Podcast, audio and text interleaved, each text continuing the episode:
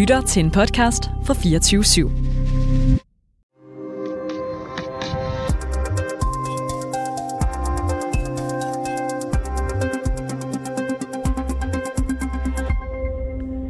Vi er i et villa-kvarter syd for Stockholm. Her ligger der en majestætisk hvid funkisvilla.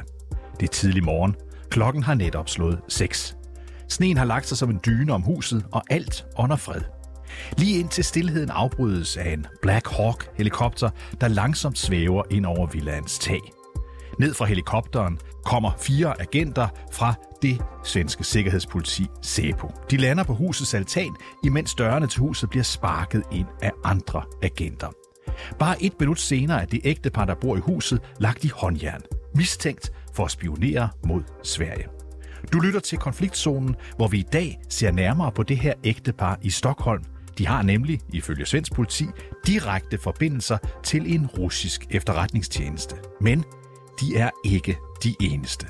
For lige nu er der flere sager i Sverige, ja faktisk i hele Norden, der handler om borgere, som angiveligt leverer efterretninger til og måske ligefrem spionerer for russerne. Mit navn er David Træs. Velkommen til Konfliktzonen.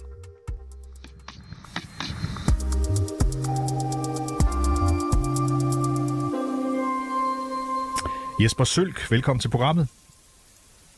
Godmorgen. Du er nordisk korrespondent for TV2 øh, med base i Stockholm, altså med os i dag, og du har fulgt den her sag tæt. Det svenske politi det fortæller, at den nylige anholdelse af ægteparet uden for Stockholm tog under et minut. Hvor spektakulær var den her aktion? Og det siger næsten sig selv, sådan som du også beskriver aktionen den her helt almindelige tirsdag morgen klokken 6. Børnefamilierne er måske lige begyndt at stå op ude i et velhaverkvarter uden for øh, Stockholm. Man skal forestille sig lidt, det svarer måske lidt til Charlottenlund uden for øh, København. Ikke et område, som overhovedet på nogen måde er vant til, at der flyver militær, militærhelikopter ind over øh, området og ned fire, så de her specialuddannede øh, politifolk og griber øh, mistænkte spioner. Det er meget, meget usædvanligt, og også en af grundene til, at sagen har fået så stor opmærksomhed i, i Sverige. Og den svenske tv-kanal SVT, de har talt med en af parts naboer, som overvejede den her aktion den 22. november. Lad os lige høre, hvad, hvad han siger tvekar först att gå för att se vad, vad som händer. Eh, men eh, sen ser jag att det är soldater med skottsäkra västar och hjälmar och grejer. Och... Ja, han lyder, Jesper, han lyder helt øh, øh, øh forurolig, den her nabo. Hvorfor var det nødvendigt med den her aktion? Og først og fremmest siger svensk politi, at de var meget tilfredse med den aktion, som de fik øh, foretaget, at det var enormt effektivt og præcis gik, som de ønskede. Og så kom de ind på et par årsager til, at det skulle gå så hurtigt, og de mest åbenlyse var øh, et, at øh, de to mistænkte ikke skulle have mulighed for at nå at koordinere deres øh, historie, altså hvis de vidste, at de var ved at blive grebet, så kunne de måske nå at, at snakke sammen. Og det andet er, at de ikke skulle have mulighed for at øh, destruere muligt bevismateriale. Og der ved vi jo så også efterfølgende, at øh, når der gik under et minut, det er ikke meget tid, de har haft den tirsdag morgen, der mellem klokken 6 om morgenen og 1 minut over 6 om morgenen til at destruere noget som helst. Og man kunne jo se efterfølgende, at øh, svensk politi gik ud øh, fra øh, boligen med kasser af papir, de rodede igennem øh, skraldespanden, alt hvad man nu kunne tænke sig at gøre, når man leder efter bevismateriale. Så lad os lige se nærmere på det her par, øh, det handler om. I svenske medier, der bliver det beskrevet som et ægte par, der levede et såkaldt Svensson-liv. Det må være et Jensen-liv, Jesper. Hvad siger det om dem? Mm. Ja, det er lige præcis sådan et øh, helt almindeligt øh, herr og fru øh, Jensen-liv, dog i sådan øh, den øvre del af, af middelklassen. De havde nogle, nogle penge at, at rykke med. Det er et øh, par, der kommer til Sverige tilbage lige før årtusindskiftet. De får begge to svensk øh, statsborgerskab. Øh, hustruen først i 2010. Og, og de øh, russere, Jesper, skal vi lige holde fast i. De russere oprindeligt. De, de, de, de, de øh, øh emigrerer til Sverige fra, fra Rusland tilbage i, øh, ja, i slutningen af 90'erne. Sådan set ikke noget øh, odiøst øh, i det. Det er der også andre, der har gjort. Øh, for svensk øh, statsborgerskab og lever så det her øh, relativt velstillede liv. De, de rejser, de er velansete ude i, i nabolaget. Der er masser, der, der taler øh, med dem.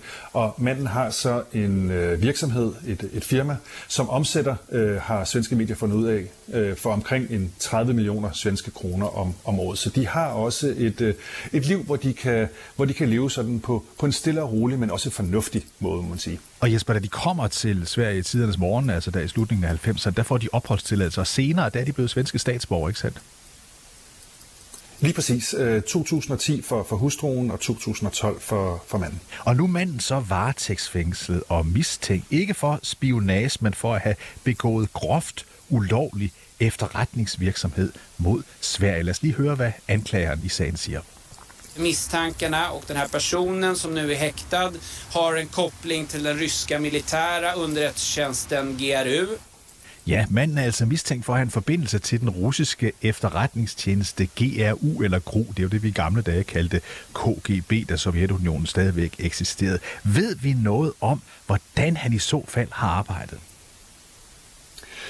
Vi ved det ikke med sikkerhed, men vi har indikationer om, hvordan det kan have foregået. Og det øh, peger tilbage på den virksomhed, han har drevet, hvor det blandt andet har været sådan, at han har handlet med militære komponenter, han har handlet med øh, udstyr, man kan bruge i forbindelse med overvågning og så videre. Og der har øh, blandt andet øh, svenske medier i samarbejde med det undersøgende medie, der hedder Bellingcat, fundet ud af, at der er nogle af de handler undervejs, som måske kunne tænkes at kunne bruges også til at få yderligere informationer. Det vi jo også ved, det er, at de er mistænkt ikke alene for at øh, have kørt den her spionage, underrettelses øh, virksomhed mod Sverige, men også mod USA. Det er jo det, der er kommet frem øh, efterfølgende, at det er rettet ikke bare mod Sverige, men også mod tredje land, som har vist sig at være øh, USA. Så meget tyder på, at det er på en eller anden måde igennem virksomheden, at det har fungeret. Og der er også spor, der peger tilbage fra virksomhedens adresser til nogle adresser i Rusland, nogle adresser, som blandt andet ligger tæt på et af de, øh, en af de bygninger, som Gro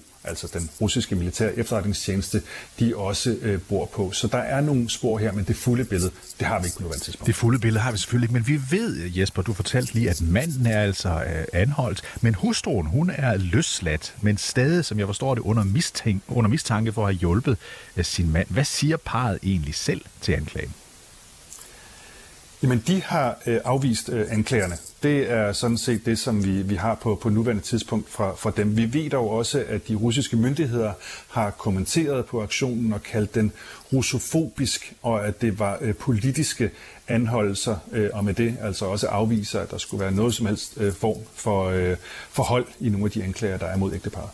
Men Jesper Søl, det her er ikke den eneste spektakulære sag, der kører i Sverige lige nu. For i Stockholm, der er der en retssag i gang mod to brødre, som er mistænkt for grov spionage for russerne. Det er en sag, som svenske medier kalder den måske største spionsag i Sverige nogensinde. Hvad er det, de her to brødre er mistænkt for at have gjort?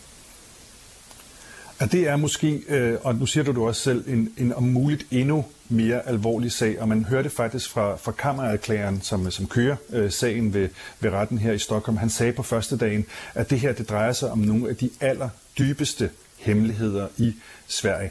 Det vi ved, det er, at storebroren blandt de her to brødre har tidligere arbejdet både i SEPO, altså det svenske sikkerhedspoliti, men også i den svenske forsvarsmagt. Og da han sad i SEPO, der sad han blandt andet i et af de mest, altså et af de mest hemmelige kontorer, der overhovedet er inden for, for SABO. Det er sådan det hemmelige af det hemmelige. Et af de kontorer, som øh, blandt andet rekrutterer andre øh, agenter, kigger efter afhopper fra andre efterretningstjenester.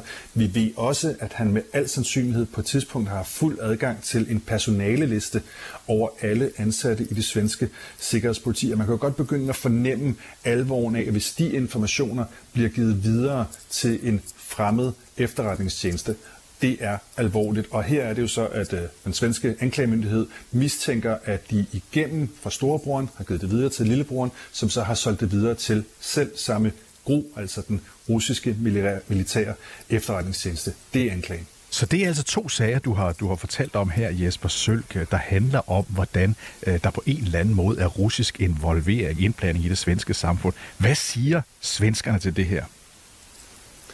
Og det er jo klart, det bliver diskuteret, men på en eller anden måde, så er det jo ikke overraskende, at der foregår forskellige former for spionage, øh, efterretningsvirksomhed mod Sverige.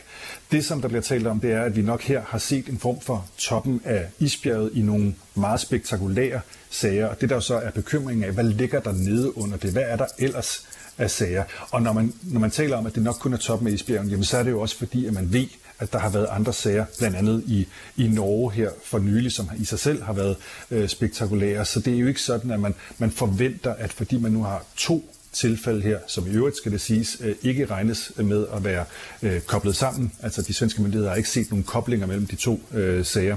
Så er det ikke, fordi man så tænker, okay, men nu har vi, nu har vi løst det problem med, med russisk spionage mod Sverige. Tusind tak, Jesper Sølk, nordisk korrespondent for TV2, der var med os fra Stockholm. Tak skal du have, Jesper.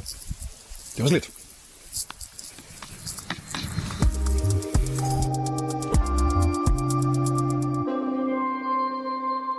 Og nu siger jeg velkommen til dig, Flemming Splidsbol. Velkommen til. Ja, tak skal du have. Ja, du er seniorforsker ved Dansk Institut for Internationale Studier, og kan man roligt sige ekspert i russiske forhold. Vi har netop set øh, nærmere på de her to sager i Sverige, der trækker tråde til den russiske efterretningstjeneste GRU, GRU. Og vi ved endnu ikke præcist, hvad der er foregået. Men på et overordnet plan, Flemming, hvilket formål kan der være med russisk spionage i Sverige? Ja, der kan være mange formål. For det første skal vi jo gøre os klart, at Sverige figurerer forholdsvis højt på, øh, på den russiske dagsorden. Det vil sige, øh, der vil være forholdsvis mange ressourcer. De vil have opmærksomhed på, hvad der sker i Sverige, også i væsentlig højere grad end, end i Danmark. Øh, og det ved vi, det har været, sådan har det været i mange år. Det skyldes jo blandt andet øh, Sveriges status. Øh, det ligger tæt på, det ligger ude til Østersøen på en anden måde. Og så selvfølgelig noget med allianceforhold. Og nu er Sverige på vej ind i NATO, og det, det er jo noget, de russerne gerne vil vide noget om. Så øh, generelt kan vi sige, at de har haft interesse i at vide en masse om, hvad der sker øh, politisk, økonomisk, militært i, øh, i Sverige, for at forstå det bedst muligt, for at forberede sig bedst muligt øh, på de her udviklinger, for måske at gå ind og forsøge også at påvirke nogle af dem, inden det for eksempel bliver for sent, lad os sige sådan noget som NATO-udvidelse. Umiddelbart så virker det til, at de her spionagesager, de pipler frem for tiden. Altså i Sverige alene, der er der seks personer, der det seneste år er blevet anklaget, fordi de har forbindelser til Rusland. Og det er den russiske efterretningstjeneste GRU, der går igen i de forskellige sager. Hvad ved vi om den her efterretningstjenestes måde at øh, operere på? GRU eller GU, øh, det er jo lidt forskelligt, hvad vi kalder dem. Øh, traditionelt øh, kalder vi dem jo GRU. Øh, det er den øh, russiske militære efterretningstjeneste, og den er i et større netværk. Vi plejer at pege på tre. Vi har FSB, som er sikkerhedstjenesten, og det er jo der, Ruslands præsident Putin selv har været chef. Så har vi GRU, som er den militære efterretningstjeneste, og så har vi udenrigs efterretningstjeneste, der hedder SVR. Og vi kan sige, at der er kommet en form for hierarki, i ret klart hierarki i Rusland, som er, at FSB er øverst, RU er nummer to, og så SVR, Udenrigs Efterretningstjenesten, er nummer tre.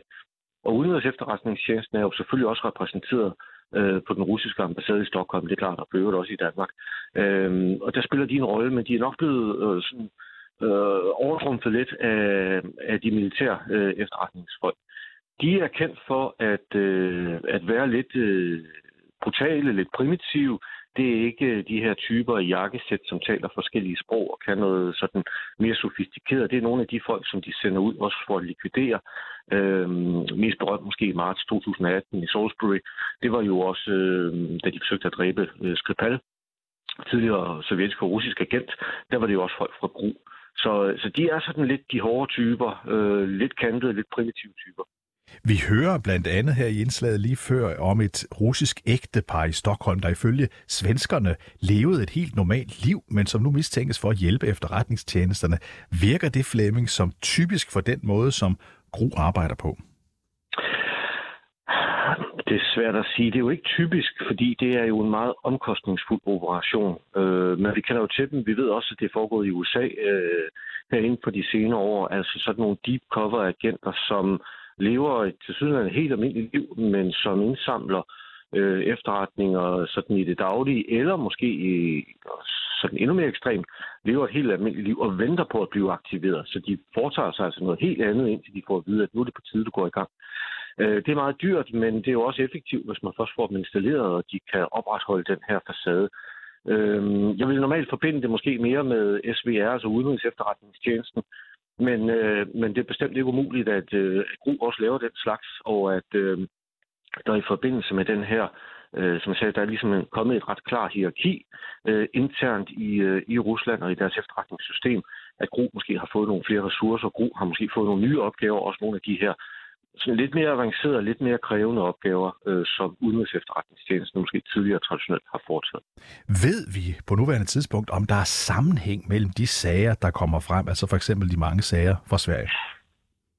Det, jeg kender ikke til, at der skulle være nogen sammenhæng, men det er jo oplagt selvfølgelig, som du også selv siger indledningsvis, at nu der flere sager, der bliver frem, at vi skal se dem i en form for sammenhæng. Det betyder ikke, at der er nogen forbindelse mellem de her folk overhovedet, men vi skal se det som en del af et større mønster.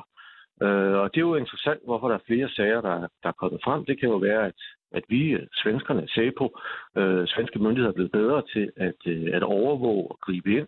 Det kan også være, at der bare er flere øh, agenter derude, spioner, øh, at russerne måske begynder at aktivere nogle netværk for at øh, få mere indsigt. Og det tror jeg desværre, vi skal forberede os på. Øh, øget spionage øh, af forskellige art her, herunder også øh, industrispionage fra russisk side, simpelthen fordi deres økonomi er presset, og fordi de har brug for at få adgang til teknologi. Så det er lidt uklart for mig, hvad det egentlig skyldes, om det er tilfældigheder, eller om det skyldes, der er kommet flere spioner, eller vi bare er blevet bedre til at opdage dem. Men det er i hvert fald bemærkelsesværdig udvikling, det er helt enig i. SEPO, altså det svenske sikkerhedspoliti, de skriver i deres øh, årlige rapport, som er kommet her for ganske nylig, at krigen i Ukraine er medvirkende til, at Rusland har fået en voksen interesse for netop Sverige. Tror du også, at øh, krigen kan være årsag til, at de her sager øh, finder dagens lys? Nu nævnte du før erhvervsinteresse industrispionage, men kan det også være krigen? Ja, det kan det bestemt. Altså, Rusland står jo i en presset situation. De har akut behov for at vide noget om beslutningsprocesser. Hvad tænker forskellige svenske parlamentarikere om NATO-medlemskab? Hvad tænker de om sanktioner? Hvad tænker de om oprustningen, hvilke kapaciteter skal forsvaret indkøbe, alt muligt forskelligt vil man gerne have indblik i i sådan en situation som denne her. Og så er det muligt, at de går lidt mere hårdhændet, måske lidt mere risikabelt til værks. Det kan også være, at de har sendt flere ind. Måske har de aktiveret nogle flere af de folk, de har øh, i det svenske samfund, simpelthen fordi de nu har et større behov for at vide noget om det, end de havde før den 24. februar. Øh, og det kan måske også være med til at forklare, at, øh, at sagerne pipler frem nu. Når der nu er den her krig, altså Ruslands invasion af Ukraine, så bliver russer jo i al almindelighed sådan set på med mere mistænkelige øjne i Vesten, også i Sverige givetvis. Så kan man sige, at sådan en krig som det her faktisk gør det sværere at operere som russisk spion i vores del af verden? Ja, det kan man sagtens sige, og der kan vi jo også se allerede nu, at der er øget fokus fra myndighedernes side, og det, det kan jo også være fra helt almindelige menneskers side. Det har vi jo masser af eksempler på også i historien, at spioner er blevet afsløret af deres nabo, eller der er nogen, der har lagt mærke til en bil, der kører frem og tilbage på forskellige tidspunkter osv. Så, videre. Øh, så, så det vil være sværere. Men myndighederne er opmærksom på det, øh, og der vil givetvis komme et øget fokus i de kommende år generelt i Vesten, øh, rettet mod russisk spionage, men det kan også være kinesisk spionage, eller iransk kører vi jo også tit om. Men, øh, men det vil man være opmærksom på, og jeg vil altså, føle mig overbevist om, at der vil komme flere ressourcer, der vil komme nogle nye værktøjer måske, der vil komme nogle nye beføjelser til at gribe ind, simpelthen fordi det føles som om, vi er blevet løftet op på et nyt niveau i forhold til der, hvor vi var bare før den 24. februar. Nu virker det som om, Flemming, at de her sager, de dukker oftere op i Sverige, end de dukker op i Danmark. Har du nogen forklaring på, hvorfor det er tilfældet? Ja, en simpel forklaring vil være, at der simpelthen sker meget mere i Sverige. Og det er en del af de aktiviteter, faktisk temmelig meget af det er veldokumenteret. Øh, store netværk, øh, meget sådan omfattende aktiviteter, hvor øh, russisk, den russiske ambassade, de russiske myndigheder øh, betaler folk for at udføre spionage, andre former for aktiviteter herunder påvirkningsaktiviteter i det svenske samfund. Og det er sådan noget med ret komplicerede ejendomshandler, ambassaden køber en ejendom og sælger den videre til en, som så sælger den videre med en fortjeneste osv. Så, videre. så er det deres belønning for at øh, deltage i noget af det arbejde, som, øh, som ambassaden øh, hyrer dem til. Så ret kompliceret og meget omfattende, og det skyldes selvfølgelig Sveriges øh, specielle situation, som vi startede med at sige, både sådan geografisk, men jo også historisk, og selvfølgelig i forhold til, til alliancespørgsmål øh, herunder jo NATO-medlemskab. Hvad får det her af konsekvenser, de her svenske sager, altså hvor sager de dukker op, hvor de bliver behandlet, hvor folk bliver anholdt, hvor der er sigtelser og anklager og alt det her. Hvad betyder det for Rusland, at sådan nogle sager de bliver offentligt kendt? Ja, det er jo selvfølgelig ærgerligt for russerne. Øh, det skærper vores fokus, vores opmærksomhed, og generelt bruger vi jo meget tid på det nu. Øh, sikkerhedstjenester rundt omkring, herunder jo også PET i Danmark, er i stigende grad opmærksom på, at de udveksler informationer og erfaringer med andre partnere i, i, i forskellige lande. Og så er det selvfølgelig øh, en bed også for russerne i det omfang, at, øh, at det koster det her.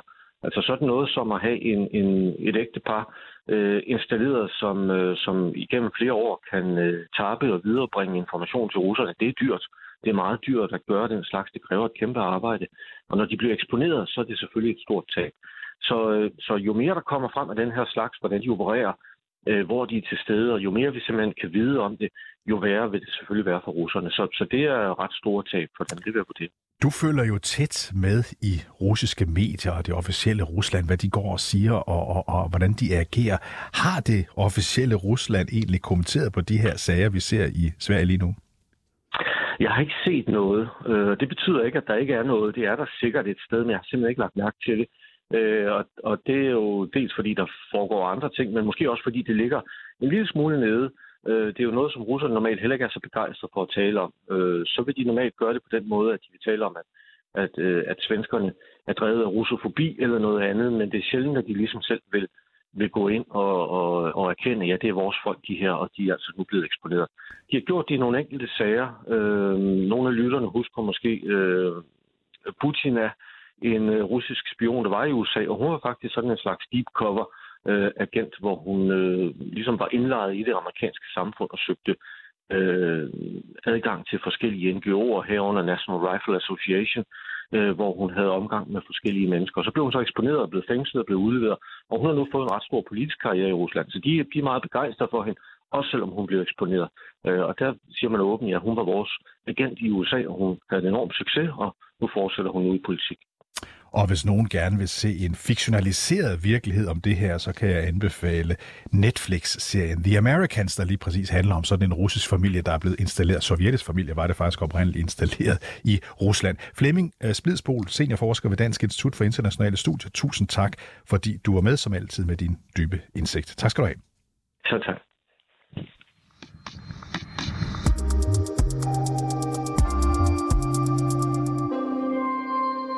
Du har lyttet til dagens afsnit af Konfliktzonen 24-7's udenrigsmagasin. Mit navn er David Træs. Holdet bag programmet er Sofie Ørts og Kirstine Mosin. Du kan lytte til programmet direkte, det kan du hver mandag til torsdag fra kl. 8 til kl. 8.30, men du kan selvfølgelig også høre programmet som podcast, der hvor du finder dine podcasts.